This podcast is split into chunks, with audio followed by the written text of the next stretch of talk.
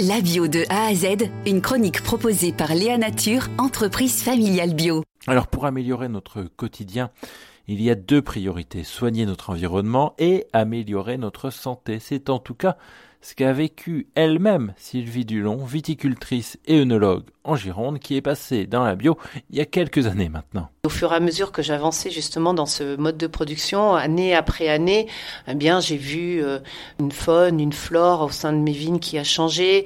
J'avais une petite mare et je me suis rendu compte que bah, il y avait des tritons, euh, des lièvres qui revenaient dans les vignes. Donc euh, tout ça c'est très très satisfaisant. Et puis la qualité du raisin qui a évolué et, la qualité de mes vins. Et puis surtout ma santé. Et j'en suis arrivé à changer mon mode de consommation, tout ce qui est en lien avec ma santé euh, tout a, tout a changé.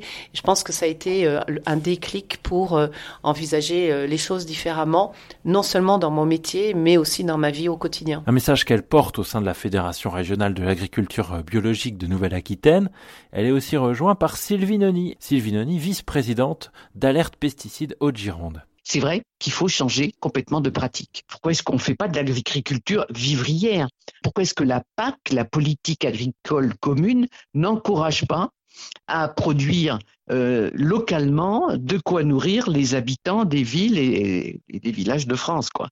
Donc euh, il faut remettre les aides, elles doivent être à la préservation de notre environnement et à la préservation de notre santé. Alors pour y parvenir, il y a l'ambitieux projet d'une sécurité sociale de l'alimentation. C'est une sorte de carte vitale qui pourrait donner accès à une alimentation saine. Yann Van Herzel du réseau Salaria un des piliers que nous mettons en avant dans notre socle commun, c'est le principe d'universalité, c'est-à-dire que tout le monde puisse avoir accès euh, à ces 150 euros et euh, avoir une connaissance euh, la plus optimale possible de l'alimentation pour pouvoir faire ses choix en pleine conscience sachant que les gens ne font pas que l'acte d'achat, enfin, il faudra qu'ils participeront à la délibération sur euh, comment on produit euh, sur leur territoire et qu'est-ce qu'on y produit. En tout cas, voilà des projets enthousiasmants pour 2023. Léa Nature, fabricant français de produits bio en alimentation et cosmétiques, bénéfiques pour la santé et respectueux de la planète.